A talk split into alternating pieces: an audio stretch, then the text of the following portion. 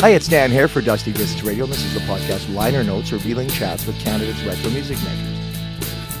Today, I'm very honored to have as my guest VJ, DJ, TV host, and iconic music personality Stu Jeffries. We'll be talking about music and the evolution of the music scene. We'll get some other insights as well about the Canadian music scene from someone who's been there for many decades. Of course, Stu is uh, very well known as popular host of Good Rockin' Tonight. He was a VJ on that and Switchback and so much more, which we'll get into in our conversation. So, uh, how are you doing, Stu? Thanks for joining me. I'm very well, Dan. Thanks for having me. It's awesome. Well, I appreciate that. So you're actually a, a, a, BC native, but you ended up in Winnipeg. What's the deal with that? It says here that you were born in Richmond, which is about 20 minutes from where I'm sitting right, right. now. Right. Yeah, it was. Uh, I was born there, uh, and we my parents divorced. I think when I was about four, and okay. my mother had, um, and I'm over it. It's good. my mother had a, uh, um, her her uh, mom and dad or my grandparents lived in Winnipeg at the time, and she was uh, basically a single mom of four, so had to move from uh, from Richmond to Winnipeg, where uh, my grandparents lived, just so that they could be of uh, right. some help in raising us. And then, um, yeah, I was raised in Winnipeg for I think I left when I was 18, just turned 19 to start mm. my broadcasting career in Yorkton. So uh, yeah, yeah, I did. I left. Uh, I left the West Coast. It was against my will. I had no say in the matter. we were going whether I liked it or not. Yeah. So well, it's interesting because I've spoken to many people from Winnipeg, and it's rather fortuitous that you ended up there because the music scene was super vibrant, like way way above its pay grade in in, yeah. in a sense, right? Yeah, crazy too. How um, I love when you say that, and when people from Winnipeg or know people from Winnipeg say that. It's hard to make people understand that aren't from there just how vibrant and how alive the music scene was, the radio hmm. scene, mm. like um, it you know, and, and, people not from Winnipeg, hearing people Winnipeg talk, it just it it dulls them. Uh, but it was yeah. a very special place to be, and I was fortunate to be raised uh, there at a time when you know it was at its peak.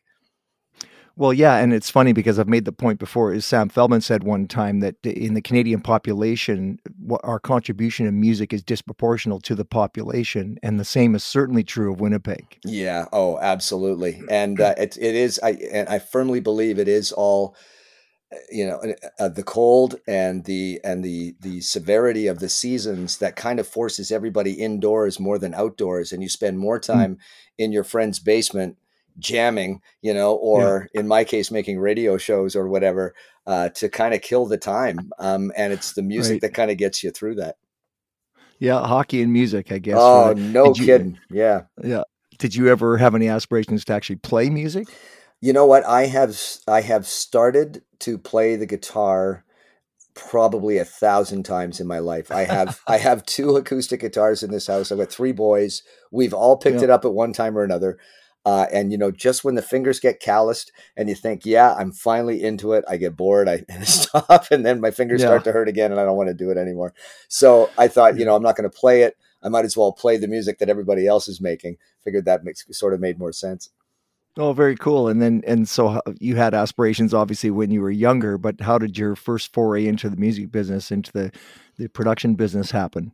Oh, it, it I was um, lucky, and it was all timing. I got. Uh, I went okay. to the National Institute of Broadcasting in Winnipeg. I knew I wanted to do radio when I was, oh God, like six, seven, eight years old. I can remember being a nice. kid and just being captivated by it. I loved it so much. Um, and I didn't think that there was an opportunity for me to do it. I thought only special people got to do that. When you're a kid, you think all these mm. weird things, right? Like it must, you yeah. must have have to have been born with a really deep voice and a cool name and a you know, and that's that was some of the prerequisites. I never I had no idea that I could do it. And then when somebody said, "Yeah, no, there's a broadcasting school and you can," as soon as I was aware yeah. of that, then it was all about saving money to do it. And um, I sent uh, once the course the course was a bit suspect. Um, once the course was finished, um, I made a bunch of little reel to reels uh, with my audition and sent them out to any radio station I could think of uh, oh, or with from from the Broadcast Dialogue magazine at the time. It wasn't called Broadcast Dialogue. I think it was just called Broadcasting. And at the back there were mm. the names and addresses of program directors and stations all across Canada. So I just randomly, you know, picked a whole bunch and sent it off and got rejected by everybody, and for good reason.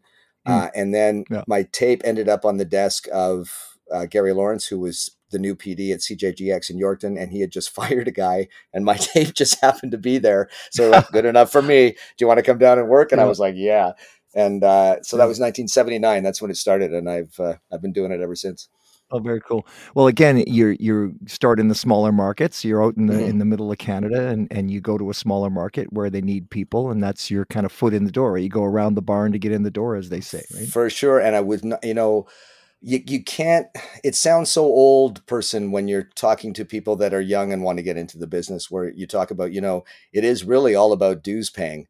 And as much as it Yeah. sounds like, oh, you're just being one of those guys, it's true. It's like, and there, there are not anywhere near as many opportunities to put your foot in the door of a small market and learn your stuff as there used to be. Um, and it's Hmm. just because you know stations merge. Um, nobody, I don't think anybody has an all night show anymore that's live. Like it's a shame, really. But Right. that's where you, man, that's where you cut your teeth, and you you do everything, you learn everything. Um, and it's not by design, really. It's just that's what happens in small markets. You are not just a radio announcer. You are everything at that station, or eventually will be everything Right. at that station. Yeah. And by that, you know, you learn. Um, and it it doesn't happen anymore and it really is a shame because you know the broadcasters that came out of that era and the era before me of course and before that era uh, amazing broadcasters and you can tell they were ones that really you know put the nose Yeah. to the grindstone and worked hard Well, it's interesting. You make a good point because uh, it's very parallel to the music business. You know, when there was a vibrant club scene and you could go on tour and you, Oh, you know, your band yeah. isn't very good and you get fired and then you make it better and then you change a couple members and you just pay your dues and you Yeah. play six nights a week and you and you burn yourself out and you get back up off the mat. And and those days, uh, many musicians have made the same comment that those those aren't there. That market isn't there anymore. No and don't it's get it, you don't get a chance really right like you don't get a chance to stink like or a chance to yeah. um, to to really sort of okay, man, I blew that. What am I going to do next time around? Um, Yeah. You know, and oh my god, I was horrendous in Yorkton, like horrendous. And I thought though, after six weeks, why isn't the world come crawling to or calling to me to give me jobs everywhere? Because I'm Yeah. so good, and I was just god awful. But you learn that, right? And and you you it's a great way of putting it. You hit the ground, and then you come back up, and you go, okay, wait, I'm not doing that again. Uh, or Yeah. maybe I did do that again because I didn't learn the first time. But eventually, you get it, and you know you get better and better and better. And it's funny in this business, in, in my end, anyways, with radio, particularly radio and television, you do get better. It's like golf; like you do get better Mm. all the time, even if you've been doing it for you know a long time. Yeah, no, it's it, it's a good point because you, you you have to improve. If your passion is there, you just find a way to improve, and you do. That's right. And and you know, so and it sounds like that's what you did. And then and so you ended up you did a couple of radio deals, and then how did you end up with the Good Rockin' Tonight gig? Was Again. am I missing a lot of stuff in no, between there? no, no, super, super lucky. Um, Mm. I was in Regina at the time. I so I was in I was in Yorkton for about a year and a half, and then Regina at CJME, um, Yeah. which uh, that was where boy, we talk about cutting teeth. That was uh, six, seven years there. I think I was, and uh, I, you know, oh god, I learned so much from the time I walked through that door Mm. to um, the time I left to to move up back out to Vancouver. Crazy, but. Mm. Uh, I was, it was 1980, I guess I want to say 84, 85, something like that. And uh, CBC, it was my third year in Regina. CBC had put up this notice on uh, radio stations, bulletin boards everywhere uh, that uh, they were auditioning for a show. Uh, and the show was called The Fame Game. And it was a, a contest that CBC had put together, a battle of the bands in the capital cities of each province. Yeah, Uh, I'm and familiar they- with that. yeah. Right. So they'd showcase the bands. Um, my showcase was uh, Northern Pikes was in there. Um, Nice. Noise and the Boys, uh, Dana Radford's band. They were so cool. Um, I can't, uh, Motet. There were a couple of us I can't remember. Anyway, uh, so it's a Battle of the Bands thing, and they were looking for a host. And the, uh, I looked at, I remember, I can see it to this day. I'm looking at this notice on the bulletin board going, yeah, I don't think so. Uh, and Hmm. uh, Dave Mitchell, who was doing afternoon drive in Regina at the time, walked by and he said, Are you going to go? And I said, Nah. He said, Well, I'm going. He said, If I'm going, then you're going. So I said, Okay, fine, good deal. Let's just do it. And I went there for the audition, and you just sat in this room, and there was a camera on you, uh, and the production assistant, and she had a stopwatch, and she basically said, Well, all I want you to do is look down the camera lens and talk for five minutes. Don't stop, even if you think you've run out of stuff. Just try, just keep talking. So it was an, it, I guess it was a really rough sort of example of how do you look in, in the camera and how fast are you on your feet, I suppose. Right. Uh, and I said, okay, cool. And I started talking about radio because it's the thing that I knew and I loved and how I got into it and da da da. And I remember at one point I stopped and I said, I, I guess that's it. And she, she hit the stopwatch. She went four minutes and 57 seconds. that's very oh, wow. good. Yeah. and it was like, I, I, thought, okay, that's cool. It was a fun experience and I'm glad for it. The next yeah. day I got a call from Steve Glassman, who was producing the show that said, you know what, as soon as you were in front of the camera and doing your thing, we knew that you were the guy for the job. And I was like, oh my God, oh, really? Uh, yeah. yeah. And so I got the Fame Game host, and then Ken Gibson, who was a, the producer of Good Rockin' Tonight in Vancouver, saw that show that I hosted and uh, hung on to the tape. I guess he saw something in me that he liked. Uh, and um, when Mulligan left the show uh, in '85, I want to say, um, yeah. he phoned me and asked me if I'd be interested. And to be honest with you, Dan, I was like, I loved radio so much. And when videos were really starting to crash through, I was kind of an anti video guy because I found it took away from the imagination of the song. Uh, hmm. And that people were I thought it was just like a fad, like it's not going to last too long, right? I don't know anything, yeah. uh, but I was very staunch radio guy.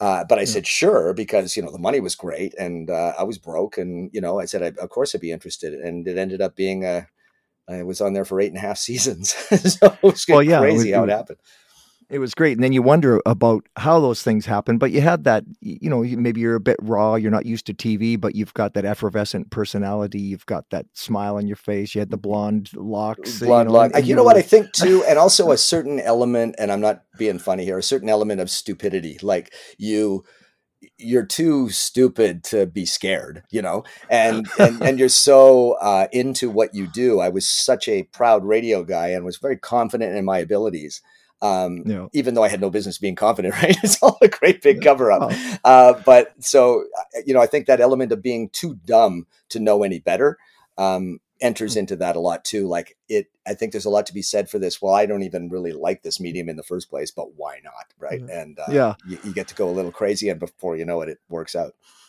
well, I've often used that expression that that that I heard years ago that kids, young people, don't know what they can't do. Exactly. So go, yeah, sure, I'll try that. You and know, that youth whatever. is wasted on the young too is another good one, right? You're two, yes. and then you don't even realize what you've got because you're so dumb, right? You're so dumb. Well, it's funny. Well, and then and then you got sort of thrust in the middle of it, like the video craze came in. Yeah. And then you know it's funny. I watched some of the the old episodes and stuff, and of course I was a big fan. I watched Good Rockin' Tonight lots of times and was a big fan of it. But so I had some nostalgia looking back. It brought back some good memories. But the video craze came in, and, and the bands were cranking out the videos, and then the announcers, yeah. the VJs, it gave background and commentary on them. So there was a whole sort of package of things right. that came along with that, right? Getting information. Right. And, yes, and and, some- and it wasn't as oh, like I mean, I think now. Um, the information that we have available to us within seconds uh, hmm. is you know, if I had that information, imagine having that information, you know, in the 80s, well, because I wrote the scripts to the show and it was all about trying to yeah. gather as much information as you mm. can. A new magazine would come in, maybe the New Musical Express from England would come in and you would just devour it for information. And yet, by the time you got it, it was already three weeks old, but that was how the information was processed, right? Whereas now, yeah. boy, now you yeah, put the show together, it's like there's no excuse to not have every every corner covered and then so so the video thing hit and then terry david mulligan he went to much music right, right. isn't that is that correct that's correct right and he, uh, he had quite the career at much as well too oh yeah and he was very popular i'm i'm from the west coast well i'm from toronto originally but uh, right. i've been out here most of my life so terry was very well known and very well liked oh, in yeah. vancouver that's why they came and got him right so yeah.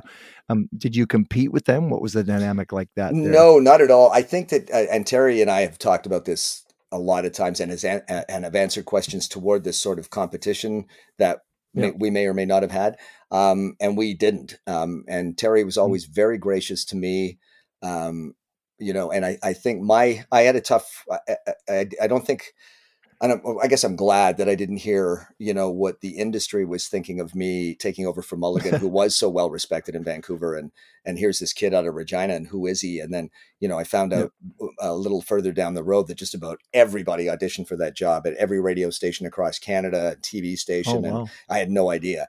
So, yeah. you know, the, here's me coming out to Vancouver and it's like, who is this guy? Um, and why him and not yeah. me? I think, and fair enough.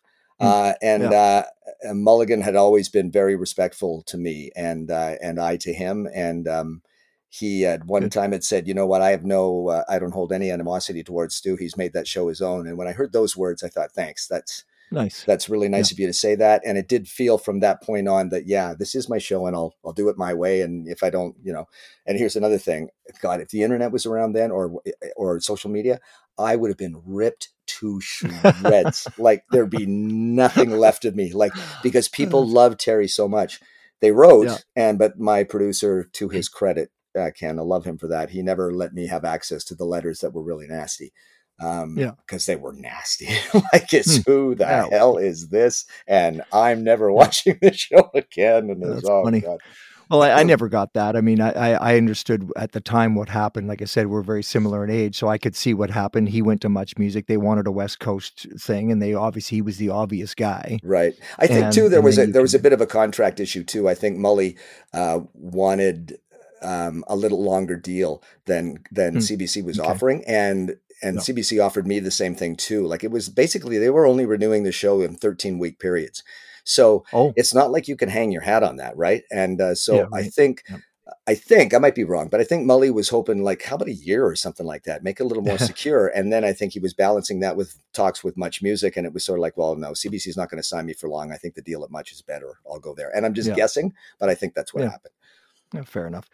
So when you were on that show, were the videos playlisted the same as radio? Like, was there a rotation and priority and program director saying you got to play this and this? No. Well, it was Ken's show. He basically decided what videos were going to be shown, and then it was also what groups were rolling into town, what interviews we had, um, okay. and then he would match that with their latest videos. So. Uh, it was always new. It was always fresh, um, and it yeah. was. And he he kind of stayed away from uh, the hip hop and rap scene uh, and just kind of okay. kept it pretty pretty mainstream. Um, yeah. And but he got that guy could that guy, you know, and he was older. Like I think hmm. Ken, mm. when I started there, I was 24. Ken was 50. Uh, and maybe mm-hmm. maybe past that, and you would think a guy that age into videos and stuff, you know, and he was very He's an English guy, super proper, super, uh, you know, yeah. uh, buttoned down. And you would think, yeah. this guy know rock, and like he did, and he he he knew charts. He knew he had an ear for a hit. Um, wow. And he, yeah, he put that show together um, uh, every week with sort of that in mind. Who did he see as up and coming? Uh, and again, what interviews uh, that we yeah. had done and were available. Well, the reason I asked that is because uh, you know I talked to Erica M, I talked to Christopher Ward and stuff, and, and and the point that they both made was how unscripted everything was, how it was just helter skelter half the time, right? Like right, and they were well, they were like twenty four seven, right? We were only once a week, yeah. so it was a lot easier for us to have a good plan, uh, and yes. um, I didn't have to be thinking on my feet all the time. I wrote the script, so it was already there in front of me, and all that stuff. It was a lot safer. Nice. If we had to do that every yeah. week, every day of the week, yeah, totally different story well and and adrenaline rushes with people coming in you haven't had prep time you you they they basically going to give you a seven minute spot and right. they haven't told you what you're going to do. That's right and suddenly you know somebody shoves a bio in your face of some band you've never heard of before artist and you're like okay you're quickly skimming through and now you got to do an interview with them. Yeah crazy. Buddy wow. And I, I did watch the behind the scenes video from your 500th episode in 1993, I guess it was. Right. And it looked like you, you, were fun. You were having fun, and there was lots of people around, like um, your floor directors and all the people, yeah, that, producers and stuff. So you were pretty looked after there, I would say. For sure. And I gotta love that video because it's such a scrapbook. Um, you know, a, a 30, a, a, minute and a half scrapbook of who we worked with at the time, and um, yeah, and you could see, yeah. you see me when I'm talking to that elderly guy. That's Ken uh, who always okay. had yeah. uh, who you know always had just a little bit of information to pass on to you that you might not have had. Um, yes. He knew what the script was going in, but he might just say before it starts, you might want to add this, this, and this. Uh, why don't we try this? And he, and he, was like certainly super open, but always like very hands on. Uh, and I yeah. like that because he guided me through that era. It was pretty tough at first, so he, I, my yeah. TV experience was next to nothing, and he helped me along a great deal there. Yeah, fair and good point because you don't want to drive into the ditch here. The guy's oh. keeping you on the road, right? Basically. That's so, right. Yes, yes, um, yes. And then you did a bunch of other stuff, like you did the movie segments and and the soundtracks and right, uh, so the, and the specials. We did those specials too all the time. Yeah. Um, the uh, movies that came later in Good Rockin's um, okay uh, era. The we were invited on a movie junket. The very first one was uh, Steve Guttenberg in the bedroom window. He did that Hitchcock thing, following up mm. uh, his role on Police Academy. So it's a young Steve, uh, and it was in San Francisco. I had never been on a movie junket before. I had no idea how they worked. Um, and uh, so they f- the, the, movie company flew you out, put you in a beautiful hotel, um, you know, paid for all your meals, whatever you needed. You'd watch the movie, and then the next day you would interview the stars of the movie. Uh, and because we were a presenter and not a critic, it was pretty easy for us. It was all about uh, tell me about you know the role you play, uh, what you liked about the role, uh, working with the director, stuff. Very softball type questions, but all in the um, the final goal just to present the movie to you, and then you decide if you like right. it or not. And so right. that opened the door to a ton of that. It was almost like once every two weeks I was flying somewhere. Oh, uh, nice to do and talking with, you know, big stars. And yeah. again, still pretty young and stupid. Like I think now, if that was my, you know, job, um, you know, have a totally different take on celebrities. And you know, back then it was just fun. Now it's sort of like, mm. um, you know, I don't think I could do it. I don't think I could care enough. Mm uh, about a celebrity to, and I mean that in the nicest way. I just don't think it's such yeah. a totally different world, you know, uh, that yeah. they live in, and and and I think that you know we rely a little bit too much on what they have to say sometimes, and I don't know if I could uh, if I could do it again. But back then, it was a lot of fun. Well, I guess with the interview prep too, I often think of that for myself, having done over a hundred of these now. You know, you, you, you don't want to get caught with your pants down. You don't want to say something stupid or or ask a dumb question that, no. that you should already know the answer to. For sure, for sure, and you don't. You know, that's the that's the one part of it, and then the other part is, um, how important is what you know how important is what you're doing to the overall thing of the show that you're doing you know what i mean? Like what hmm. exactly is uh, what is its importance? What do you need to bring back? What kind of information do you need to throw forward? And as i said it was like if we were presenters pretty easy. It was like i play joe uh, he's in the army uh, he encounters an alien that's what this movie's about and then we would just show clips of it and, and there you go. Yeah. It, it was fun uh, mingling with um, you know some of the i have to tell you it's funny i had this thought of this the other day and i can't believe i've forgotten about it until now. Roger ebert and gene siskel uh, remember those guys siskel and ebert? Siskel and ebert yeah uh, absolutely. uh, walked in on a in the hospitality suite of the junket we were on i can't remember the movie but they walked in and i swear to god you had a whole bunch of journalists and people you know newspaper and radio and tv all in the same room talking to each other everybody went quiet and they just watched him walk up. Gene or, or uh, ebert grabs some chicken wings and siskel grabs a drink and they're kind of talking to each other and then they walked out again and it was like oh my god the biggest celebrities in the world like we're talking to movie stars and these yeah. were like the legends coming in. It was That's so funny. funny. It's like did you see that? Was oh my god Well, I mean, you interviewed some pretty, but you interviewed Paul McCartney, right? Did you go uh, Chris Farley on on him when uh, you? Uh, no, you yeah, yeah, that was awesome. Remember when you were with the Beatles? So, Dan, this is a cool story about that, though. I I, I said I did an interview when I got the Good Rocking job with CBC Regina, uh, and they were very nice to me. And um, uh, the person who was doing the interview asked, "So, who, what kind of artist would make you, you know, nervous or whatever, what, or what would blow your mind?" And I said immediately, Mark Knopfler from Dire Straits, who I still love, and Paul McCartney. Right. And I said, I yeah. think I would have to, I think I would be super nervous. I would have to take a deep breath and make sure I didn't blow the questions and stuff. Uh, and I got a chance through Good Rockin' to talk to both of those guys. And McCartney yeah. was in Montreal uh, on the Flowers in the Dirt tour.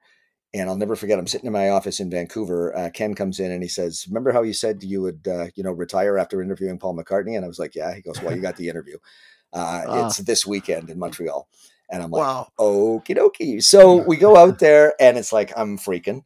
Uh, and Ken uh, uh, comes to my room and we sit down and we start talking about questions that we're going to ask. And, and then Ken says, um, well, you know, obviously we got to cover the Beatles. And I'm like, oh, like, I know that that, that we need to, but how many times has he done it? And I don't want him to get mad. You know what I mean? Like, I don't want mm-hmm. him to go roll yeah. his eyes like, oh boy, here we go again. But you know, Ken was obviously right. You're talking to McCartney. The Beatles are going to come up. Yeah. Um, so we've sort of came up with these questions that we would ask him to kind of sort of tiptoe around it and see where he goes.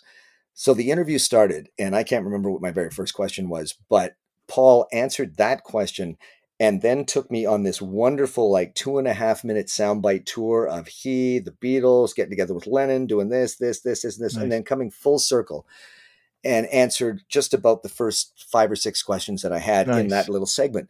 And I remember yeah. while he's answering, all I'm, I'm, nodding my head, and I'm you know very interested, obviously. But in my head, I'm going, "Oh my god, it's freaking Paul McCartney! Holy shit, I'm talking to Paul McCartney!" great. It was yeah. so yeah. So in that way, I far lead, but I made sure I didn't you know uh, zone out yeah. completely. And uh, he was what a wonderful dude! What a wonderful, wonderful dude! Never forget it. You didn't you didn't say to him, Wow, you're Paul McCartney. You're Paul McCartney. Yeah, that's right.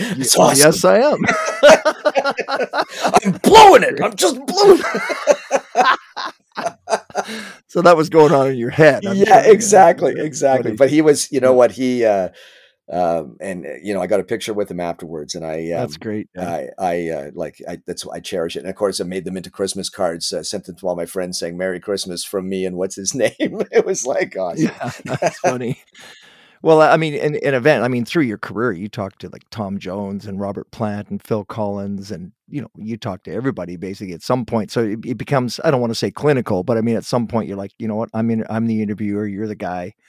Uh, yeah, we're good. And it's yeah. and it yeah and it uh you know uh, after a while you realize you're asking a lot of the same questions all the time and yeah. um and you kind of hope the one thing that I learned um and that I kind of I sort of uh, pride myself on now is that my interviews, when even when I do them to, today, um, are more conversational than interviewee. And mm. I always, if there's one thing I learned and, and I loved and I got respect for was um, I listened to what they had to say. And you know this when you talk to people, um, it's one thing to have 20 of the most brilliant questions in the world, but it's not worth a rat's ass if you're not able to apply them to a conversation you're having. And mm. um, like you may be talking with whomever and suddenly they go down a road where you you know none of the questions had anticipated that road but when you're having a conversation you can go down that road with them and then bring yeah. it back if you need to or find out something else but if you don't listen you miss it all right if you're concentrating on the 20 questions you have to ask uh, uh, you miss it and i knew my producer ken I, I, know it drove him nuts sometimes we had some really great questions and i would never look down at them it, depending mm. on what the where the conversation was going and he was like yeah why didn't you ask? Da, da, da, so, well, he was talking about this, and I wanted to talk about that. So, you know, it it, yeah. it, made him crazy a little bit, but it was I, I I love that. I I'd much rather be a fly on the wall for a conversation than a twenty question interview.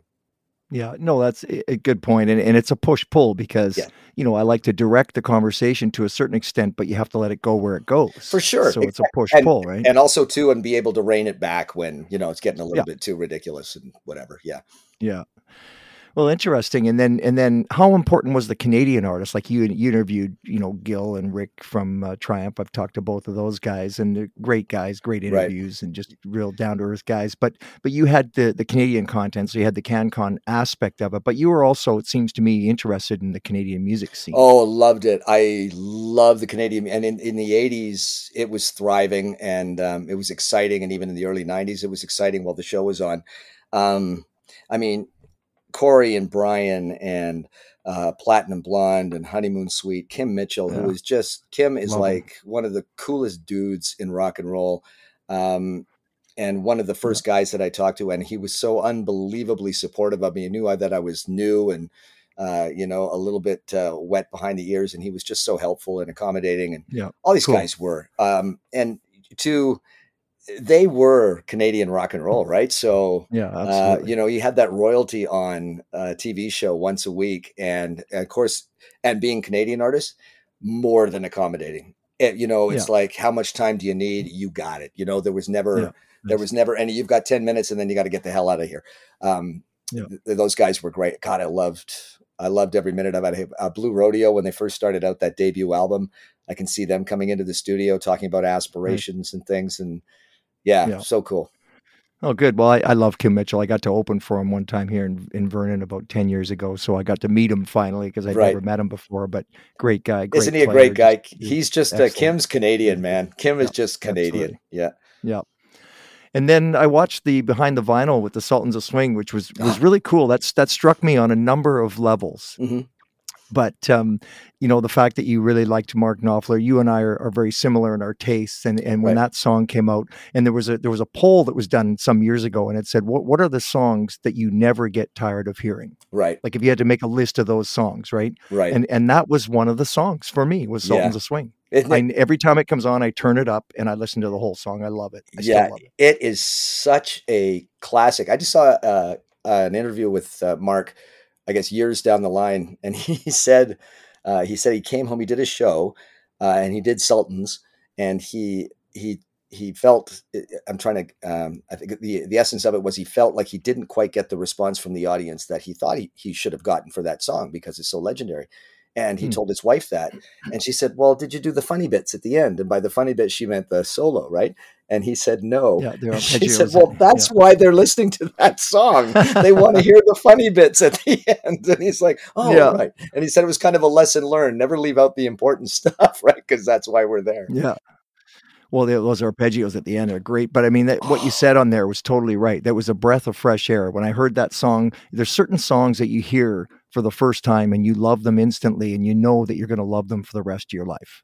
Isn't like that funny? And it's so true, so true. And you, yeah. uh, mm-hmm. you, I remember um, uh, Warren Zevon's Werewolves of London when I first heard it. I yep. remember uh, perking up because it was different, with especially with the Yahoos. Yep. But then that made me get the album Excitable Boy, and I was like, "Oh my god, this is amazing yep. music and so uh, raw and so um, um, in your face and and subtle, yeah. but in your face. And I found that with Dire Straits. Um, yeah, there was just cool. it, there was like you could like I can't play guitar to save my life, but there was a talent in there that was like this oh, is something, right? This is something exceptional. Special. Yeah. Yeah.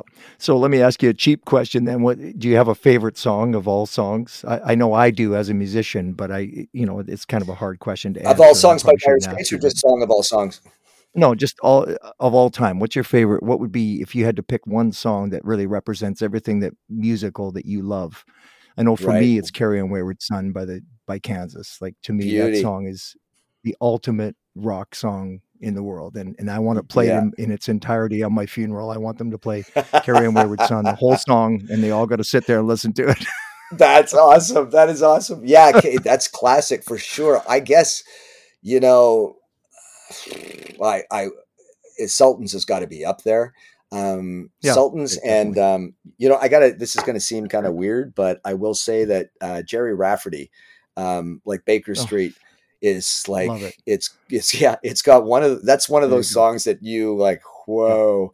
Um, uh, Sultans, Gerry Rafferty. Maybe if I pick a third one, oh, I, I would have to say Zepp's "Whole Lot of Love," and then hmm. um, also throw in all my love because uh and fool in the rain just because they're all yeah. so different but and and if you do them like if you just play them back to back it's like what is this band like who are they and what are they doing right it's yeah. they did everything yeah. and so and i wouldn't say that i'm a hardcore zeppelin fan but those three songs mean a lot too but i say put sultans at the top yeah, well, that's no, that's cool. you wouldn't get an argument from me. But the interesting thing too about the, the time that we grew up in the '60s and '70s, you know, my dad used to joke about us listening to acid rock, and I said we listened to Cat Stevens and James Taylor, and we listened to Led Zeppelin, Deep Purple. I loved all Hell of it, and we yeah. got a real wide range of of stuff and then you had a wide range of fairly wide range of music and you spoke to a wide range of artists as well. Right right so you really got the and you know you had to listen we had the time fortunately even if they were new we could listen to uh, the album uh, before we talked to them. We could watch a couple of videos that they've done before we talked to them. We could find out or at least guess what their influences were before we talked to them so you could see where that conversation right. would go. And that yeah. it just gives you such a like i mean my um, you know, on Apple Music they have, uh, you know, they, they have like a, the music that you like, and they call it Stu Jeffrey hmm. Station or whatever your name is. They call right. it your radio station. Uh, when I walk the dog, I put it on all the time, and it's basically music curated to my taste. Uh, and I'm thinking, man, I am in this like zone, you know, from sort of mid 60s to yeah, around 93, 94. And I'm not going any farther than that. And if I do, yeah. it's like, you know, maybe for the odd song, but I got that's my zone right there. That's where I'm yeah. happiest. Yeah, I mean, I would agree too. But then also the range. I, am happy listening to Anne Murray as I am listening to Whitesnake. So glad you said that. I, yeah, yesterday when I was walking Millie, I, Snowbird came on and I rocked to that baby. Yeah. That that is a great song and she's awesome. And she's like, awesome. Yes, yeah, totally great. so that that's kind of a nice uh, part of our musical tastes as well. Yeah, and I'm. You know what? The other thing too you learn is, I guess it's just you get older. I try and tell this to my mm. boys: don't let anybody tell you that the music you listen to sucks, or, or, or why would you listen to that? It's so subjective. And screw you. I like what I like, and I don't have to defend it, and I can just dig it, and you can dig yours, and I'm not going to bug you about yours. Like you know, yep. go ahead, knock yourself out. But people that yep. go after other people say, well, you know, and even you look on uh, Facebook, there's always somebody uh, that tweets, uh, uh, "Do you like real music or do you like you know whatever yeah. the band of the day is?" And you're like, "Come on, dude, really? Whatever. You want to be that guy?" Yeah, it's like no, yeah. we like what we like. Well, for sure, and it's if if you use a food analogy, you know, some people like tacos and some people don't, but whatever fill your fill your bowl, fill your boots, man. You know, whatever. yeah, on, like live and let live, man. yeah. So, well, the other thing that struck me about your stuff is that you made some friends along the way too. I watched the interview you did with Alan Frew. That was quite touching. Yeah, it was a kind of a personal conversation more than just an interviewer and interviewee. It was yeah. a couple of friends. Yeah, for sure. And he like with Glass Tiger. Um, you know, I've always told the guys. Same with Barenaked Ladies. Um, I've always said that you know I grew up I not grew up. I grew uh, old with you guys. Like it's almost like mm. we all grew up together in the same era now, and mm. obviously their level of success, you know, far far uh, passes mine. But uh, we were learning our thing together. Uh, and mm. Glass Tiger, uh, Barenaked Ladies were two that I always think of, and Corey Hart too, who uh, was, um, you know, I I would call him I would call him one of these great friends that I don't see a lot of, but whenever I do, right. I am reminded of why I like him uh, and hmm. and why he is so. Um, he's just a good guy, and he yeah. and and he's one of those guys that was very supportive of me, and he didn't have to be. Um, you know, uh, and he was, and you know, I'll never forget that. And yeah, you do kind of, although as I've, I've said uh, before, you got to be uh, careful on when you think you've connected with somebody. Um, when I, uh, it was in the early 91, I think we were flown out to uh, Los Angeles to go to the, on the Queen Mary, and we were going to celebrate Queen signing with Hollywood Records. Uh, and hmm. Freddie Mercury uh, was sick at the time, but nobody knew how sick, and he, he didn't make the trip. But Brian May okay. did, and Roger Taylor did, and so we had interviews with both of them. Uh, and um, in my interview with Brian May, which what a gentleman. I mean, it went just it was so good. And at the end of the interview, he was very effusive. He said, "You know, I." Uh, I really enjoyed this. Those were such great questions. Thank you so much. This was super enjoyable. I, and he really looked genuine, and I'm sure he was at the time. And I and I was thinking, oh my God, Brian May likes me. This is really cool. And I said, well, we'll see you tonight on the Queen Mary. And he goes, absolutely, look forward to it. And so a couple hours later, we're on the Queen Mary, and Brian is introduced, and Roger Taylor is introduced, and they're kind of walking along this thing that's kind of roped off. And I see him come towards me, and he looks at me, and I'm thinking, well, okay, I'll just hold up my hand. Okay, Brian, hey, great to see you again. And he's going to say some nice things. so I held up my hand for him to shake my hand. He puts his empty glass into it and says, I'll have a vodka and orange juice, please. That's pretty Just, and I could feel the blood come to my head and stuff. And I remember the yeah. cameraman uh, who was at Much Music, Tony Wanamaker, uh, he said, "What happened to you?" Because he looked at my face, my face just you know crushed.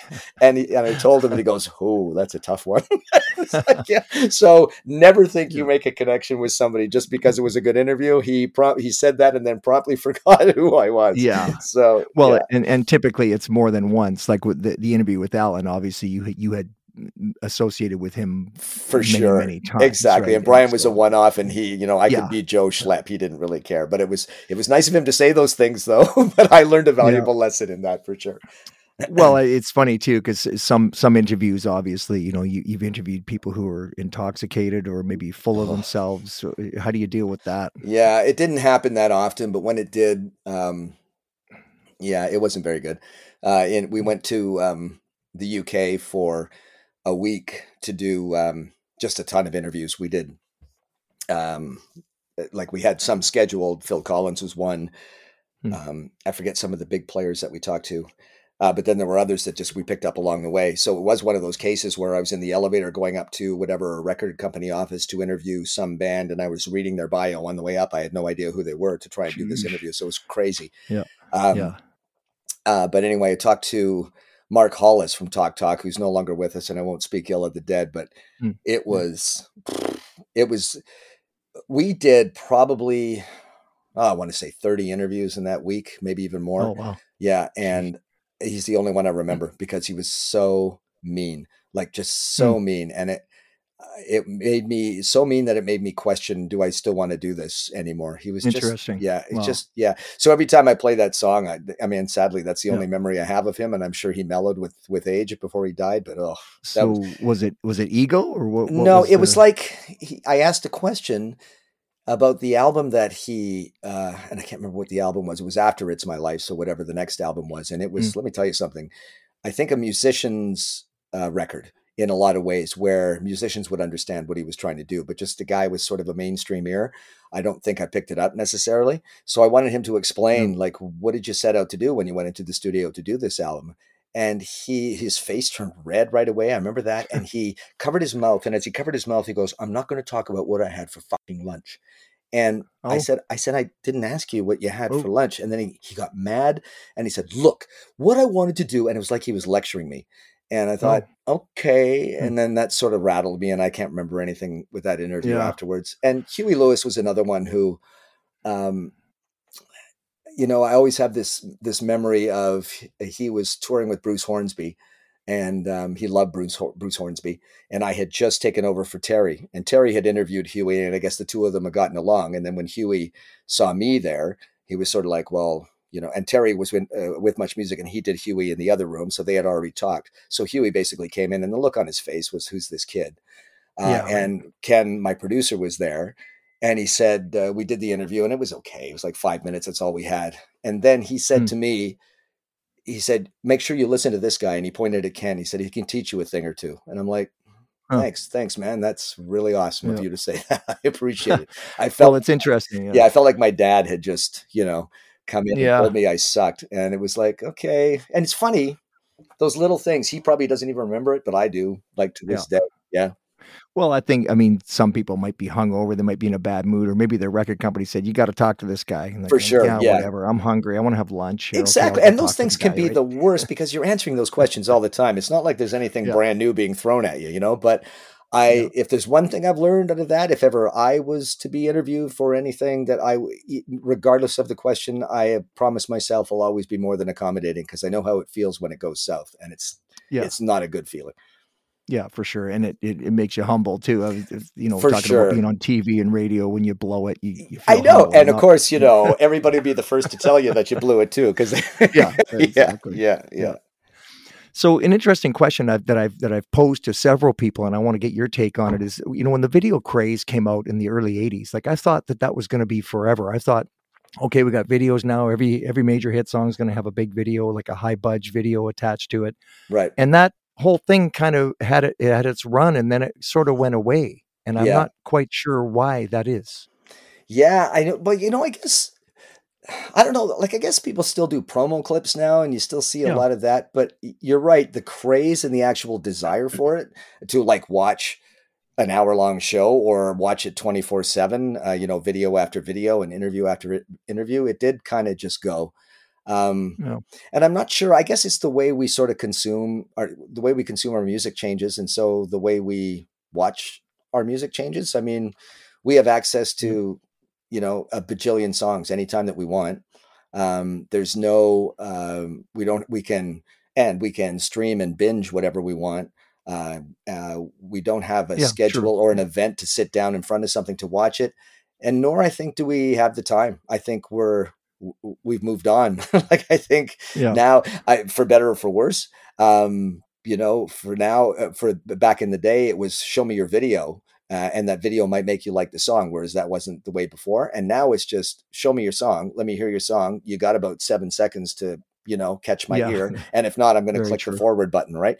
So yeah, I, I think it's just the way we consume.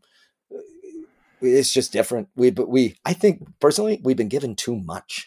we don't know what yeah, to do with overload, sensory right. overload, right? Exactly. Well, the other thing the other thing too is that like some of those videos were very expensive obviously the big hair videos and stuff yeah. you got okay they all look the same but then some of the concept videos were just weird totally and they took and they that's what, right off the top of we were talking about how I was kind of an anti-video guy because i i used to mm. i agreed with the ones that said i'd hate for the song to be that in your head the video that you see is how you think of the song whenever you hear the song Uh, mm. Like if I hear um, when I first heard "Hungry Like the Wolf" without seeing the video, I thought it was just a great song. But now when I hear it, I still think it's a great song. But now I see Simon running through the jungle and all of that stuff. Whereas before, I thought it was a guy that became a wolf and he was hungry, you know, whatever. that was my image of the yeah. song, right? And so now, okay, no, it's this.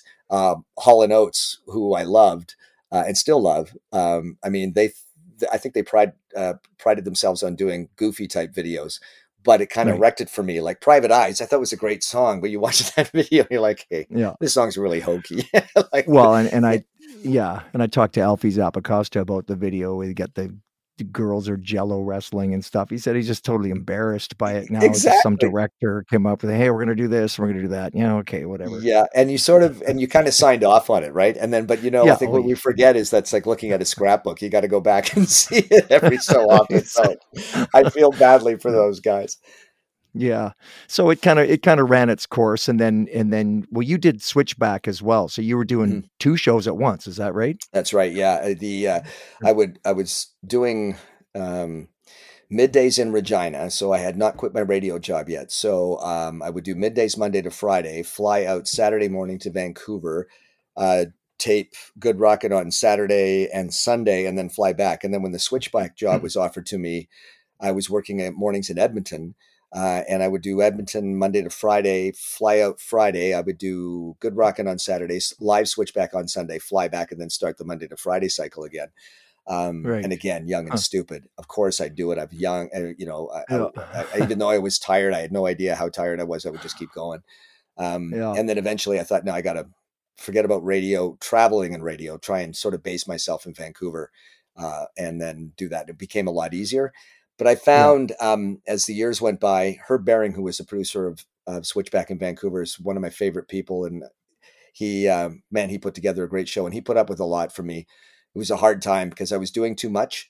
Uh, yeah. And um, it was starting to take its toll and the whole 80s mm. environment was starting to take its toll right and you as i say yeah. to my boys I said, so what were you like in the 80s i said well all i can tell you is that i was in the entertainment business uh, and yeah. in, in, on a national level and it was crazy. And I found that it was too much. And um, yeah. so after a while, I was kind of burning out, and he could see it. And uh, you know, switchback was over, and probably had a really good time. I don't think I could have continued to do it, and I think I probably would have really messed it up had I. So.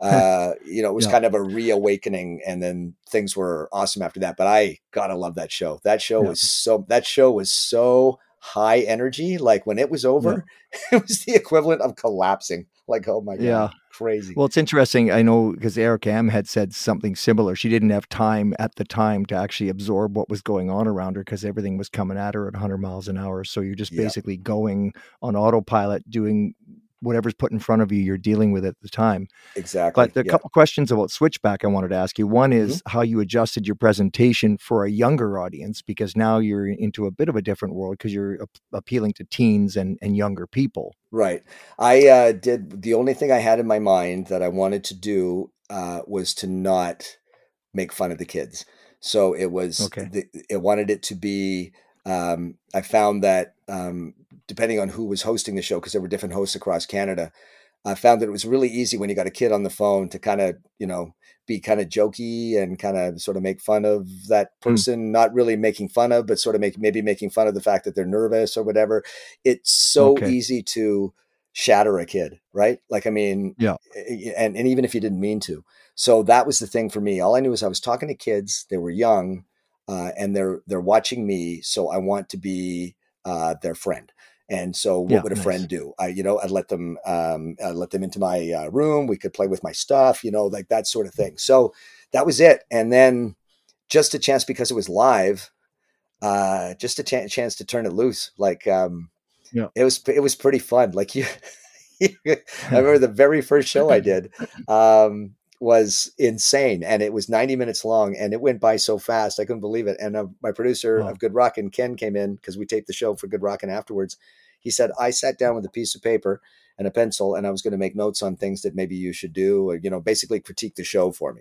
And he meant it in the nicest way and he said here's what i wrote and he handed it to me it was a blank piece of paper. He said you were wow. made to do this show and it was sort of like okay that's awesome well, because and was that was the other crazy. thing that was the second thing that struck me though. So now instead of being a VJ or a DJ or being an on-air personality, now you're doing skits and stuff too. Yeah, right? exactly. And it was super ah oh god, you know, it's hard to um, say when you're in your 20s to people that you're working with how tired you are uh, and how exhausting this is. Uh, when they're looking at you going, dude, the world is at your feet right now. Quit complaining and just do your job. But yeah. um, it's hard. Like, and it was hard. It's hard on the brain you um you just you you're shifting gears so much and you're you're giving so much energy to what you're doing particularly switchback. Uh, but even good rockin' you're projecting for that camera it's nonstop energy. You've got to hit 15 second timeouts and 30s and so on. You've got to be funny. You got to be present. Yeah. um, you know it's hard like really hard sometimes. So uh, you know, I could not do that now. I'd have a straight up heart attack if I did it now. But yeah. back then, it, yeah. it it did really take its toll. Um, but as with anything, the years go by, and I've got nothing but great memories of that. So um, you know, it's awesome. But I just do remember there were times we're doing skits, and I'm like, I got nothing left. I can't do this anymore. yeah. Ah, but crazy. I know. Well, we used to play the breakfast show all the time, and and we'd get there at five thirty in the morning. Right? Well, we've only had two hours sleep. We're all musicians, right? So you got to exactly. pretend that you're not tired, like you're exactly. dead tired. Your eyes yeah. are like, oh, it's terrible. Yeah, but and you got, you, you know. yeah, you smell like the bar you were at the night before, mm. right? Sometimes, oh, yeah. yeah. exactly. It's oh. hard. Nope. Um, so Good Rockin' got canceled in '93, but then you went on to do some other stuff. You did sports magazine and entertainment magazine and stuff. Did you kind of wander about? Yeah, was, that's kind of a great way of putting it. It was just wandering about. Um, I would uh, when Good Rockin' was over. I think uh, one part of me was like, I guess I'm not going to work in television again. For some reason, I just told myself, I guess that's it, mm. uh, which I was fine with. Um, as long as I was working in radio, I'd be happy. Uh, and uh, then some, yes, just some shows just came out of that. There was the score, uh, which ran during the um, the doubleheader hockey game on the West Coast, yep. which is great. Um, and there was uh, there's a game. Oh, I did game shows with Blair Murdoch, which I loved. I did um, acting. I was a guest on Acting Crazy, but also did um, Love Handles. I hosted that show. Yeah. Love Handles, yeah. Uh, which I'm yeah. very proud of. That first of all, it was so much fun, yeah. uh, and secondly, that was the first game show with same sex couples, and it was it was really kind of cool to be on that. I mean, it wasn't particularly good. Blair would say the same thing, but it was a lot of fun to do. Um, so it's kind of just sort of sticking my, uh, you know, my uh, my hands into whatever was out there. I was I was fortunate enough to get the odd offer every so often to do something, and I never really turned it down. And um, yeah, had a lot of, had a lot of fun doing it. But it was kind of nice dabbling as opposed to have that as your full time thing. Yeah. Um, and it did remind me of how much I missed radio, and and um, yeah. I was fortunate enough to be able to stay in it during all of this, and and uh, now like you know now i'm sort of i'm looking at retirement square in the eyes and and um and happy to be doing it in radio. Well it struck me about the the sports magazine too because that was kind of a jump shift right? You yeah did you get slagged for that? Like um who who was it that went on um why can't i think of his name now but uh, he went on to Hockey Night in Canada oh i did i did I, I don't know if i got slagged. I didn't think people uh i don't think knew, uh, you know, didn't think I had the goods to do it. Um, and of course, you're that, not Stroumboulopoulos is who I was thinking. Of. Oh yeah, right. When, when yeah. George did that, yeah, and he got slagged for that because he's not a hockey guy. He's a talker. He's a yeah, right? oh yeah, Strombo, right? Yeah, because when they did the whole remake of Sportsnet, yes. yeah, exactly. Yeah. Um, and good for him. I thought that was kind of a cool gig, but yeah. uh, you know, you, you, knew it was doomed from the start because it was like, what are you guys doing? Yeah, you just took a recipe for something and you know, it's like, what are you doing? But, and it had nothing to do with the host. They were all doing what they were told, yeah. but it was like, what are you doing? Just don't mess with people's Saturday night hockey. Yeah. Um, uh, but I, I, I found, I didn't get really slagged. I, I, I just found it, for me, it was, and the way I've kind of operated all these years um, it's which is kind of funny is that if people think that I can't do it, or I hear that somebody says that I can't do it, mm. it it you know it's one thing to say motivates me. That's cliche. It actually for me it makes me mad. Yeah. So and when I get mad, um, I, I I I develop a really uh, strong. Not only will I show you, I'm going to ram it down your throat, yeah. and and you'll you'll not only see, but you'll you'll feel badly for saying what you said. Not that people would, but that's how I I, I took it very personally. And um, and I, I to this day, if somebody's got something to say about my abilities, or or though he can't do that, or why is he doing that, this single person show I've been doing at Boom 97.3 in Toronto for now 12 years. Yeah. Uh, when we first started, it was like, no, a single person show is not going to work. It's just not. You need multiple people, you need a producer, you need a blah, blah, blah. Um, and that's all it took for me. It was sort of like, okay, I'm going to make you. It's going to be so hard for you to remove me from this microphone. I will show you that it can be done, yeah. and I'll do it, and you will see. Yeah. Um, and it's like I think, I I'm kind of looking forward to retirement because it's exhausting. Yeah, yeah it's a lot. Of, I'm tired of looking forward well, yeah, I'm tired of I'm tired of being mad all the time. well, you know what? But you make a good overall point in just owning it. I had a manager years ago was a crusty old guy, and and uh, he said to me one time, he said, "When I put you on that stage, you own that stage. You've peed on those corners. That is your territory." Yes. I'm like, well, yes, yeah. and it's you know what? It's true, man. I mean, it's your thing, and it's like, and if it's your thing, then do your thing, yeah. right? And do it like the best that you can. Yeah, Absolutely. Step up or step off. Exactly. You know? Next. Yeah, exactly. Well, so yeah. you had a little, did you have a little gig at to CMT for a while? Oh yeah, right? and that was also fun. Uh, yeah. yeah um, that was uh, CMT Central, who uh, I hosted that with Alyssa Lansdell um, and uh, a couple of other people along the way, and that was yeah, it was a lot of fun. Uh, making the shift to country for the few years that I did that was also really uh, cool, and I'm so glad I did yeah. because that's like a country to me at that time was like a club that I had just been invited into that I had no idea hmm. existed. Mm. And it was like, this is really, really cool. And coming from sort of a rock and roll background where, you know, rock and roll for me at its peak in the 80s and early 90s had was full of attitude. It still is with a lot of bands. Yeah. Country is exactly the opposite. Country is what can I do for you? Yeah. What do you need? You know, you I give you a half hour. What you want to do a special on me? We'll talk for three hours. Like whatever. they are so accommodating and yeah. so absolutely genuine. Yeah. Um, you know, I'm so glad I was able to do that. CMT was a lot of fun. Oh, good. Well, and it, it was kind of a nice move, I guess. A, a, somewhat different world, but familiar in many ways. So you were familiar. Yeah, doing it's music, right? Yeah. So yeah, at the end of the day, just know your stuff, and yeah. yeah. And then you you ended up, of course, you mentioned Boom 97.3 in in Toronto. That's what you're doing now. Classic mm-hmm. music. So it's uh, 70s to 90s. Is that what you? Yeah, 70s, 80s, 90s, and it does. Uh, you know, we we, drift, we pull from the 60s a bit, the 2000s yeah. a little okay. bit later um, but mostly the the the shoot is 70s 80s 90s so um yeah talk about you know when you find that like that's oh, yeah. that's my that's, wheelhouse man yeah. this is where i belong yeah, so me too. um yeah it's and it's like um it, it, what what I love is I know this music inside out, oh, and so um, you know it it just not only makes it fun it also makes it really easy when you know what you're yeah well you're you know, a, when, you, when, you, know what you're doing you're a doctor you're of music now at this yeah, point yeah that's right, right exactly. That, that's right that's right. Yeah and you know what? The older you become you become an expert after a oh, while yeah. right people yeah, yeah that's right yeah. Happens. you must be an expert he's like 60 so what's the current state of radio? What's the future of radio? Ah good question. I um you know, it's not good. Like it really isn't, and it's it's not um, any one particular um, company. Uh, it's just that there are so few, yeah. and they own so much, hmm. um, and there's not.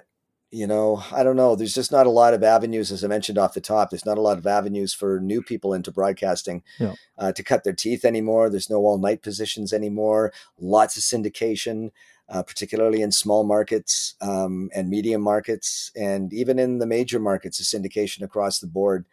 Right. For um, an old school announcer like me, you know, it, it's kind of, it's sad to see, and a lot of people lose their jobs on a regular basis, and it's just the way things are right now. Yeah. And I, I, don't see a change uh, in the future. But I will say this: um, we have uh, heard the death knell for radio has been going on for years. Yeah. We have we've heard um, oh my God, uh, the album has come out with more than one song on it. Well, no one's going to listen to radio when they can listen to their albums at home, or the recordable cassette is out, or recordable eight track. Now people will just tape their own music and listen in cars. Satellite radios here. No, my God, no one's going to listen to commercial radio anymore. Um, over and over and over again, and yet here we are, uh, as viable as ever, but just I think uh, a little more bruised uh, and battered yeah. uh, but still uh, very much a part of the landscape. And I, I, don't see that changing. I just see you know the amount of opportunities changing.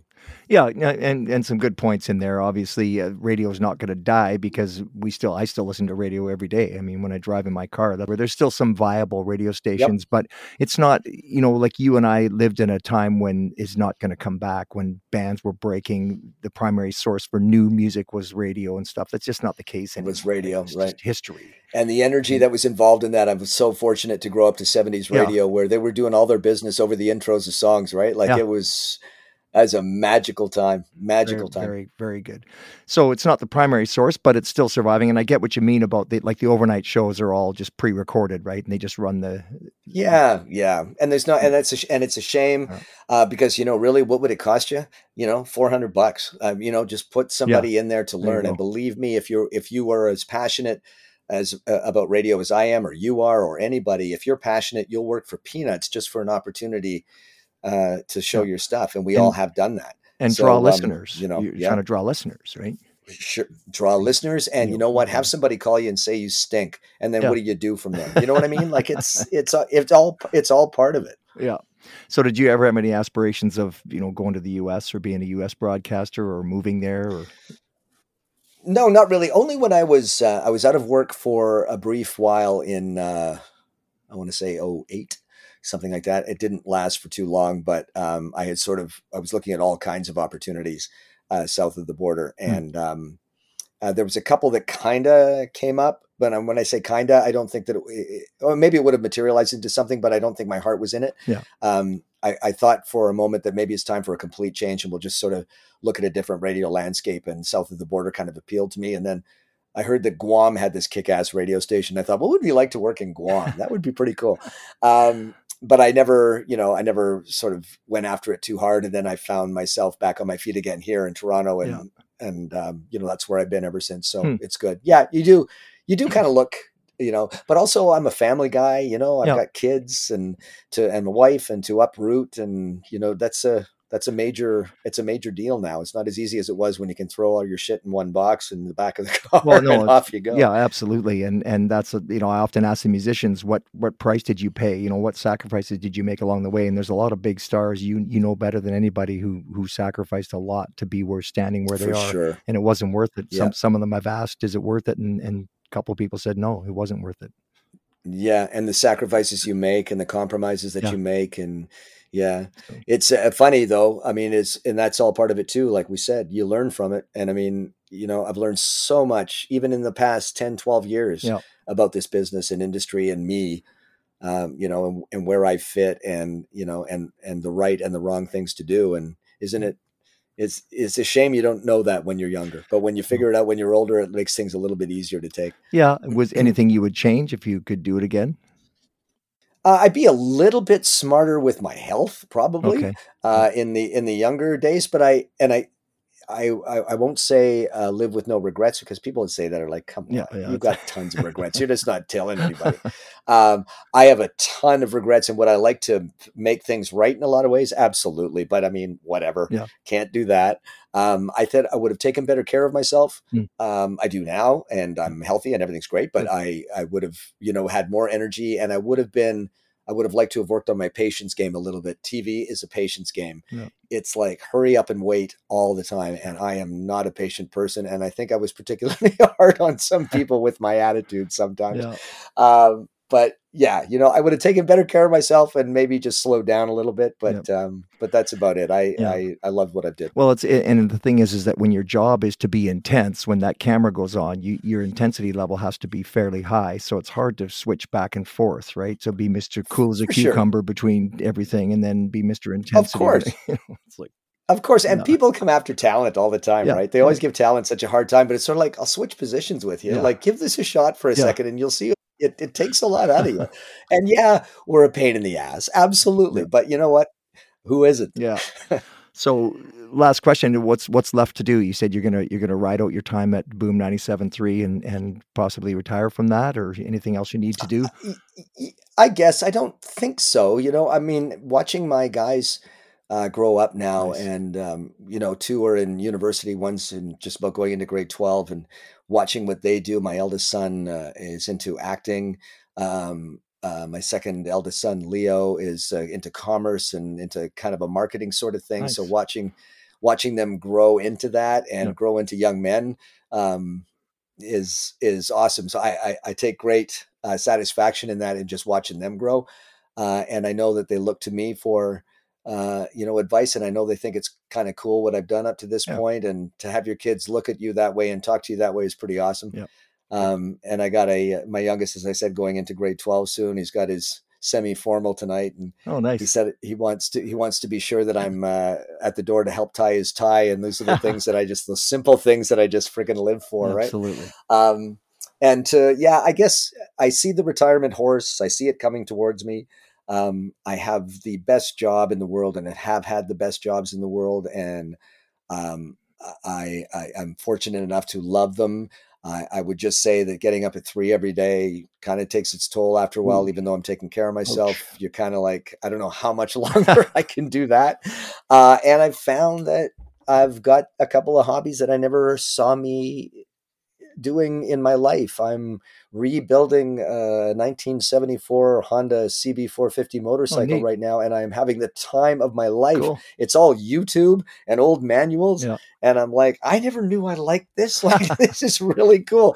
So cool. I've got that. You know, I've just got some stuff that yeah. you know to keep me interested on the daily. But um, you know, I've been fortunate to be doing it this long. I'm in my yeah. 40 fifth or 46th year yeah. now, and I'm like, oh, that's awesome. Pretty lucky. Well, it sounds like you're a happy yeah. guy because sometimes. Oh, I am, Dan. I am very happy. Yeah.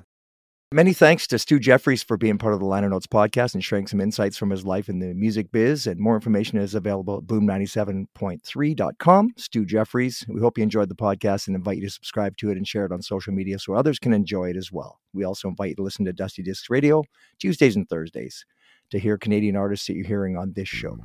So until next time, I'm Dan Hare.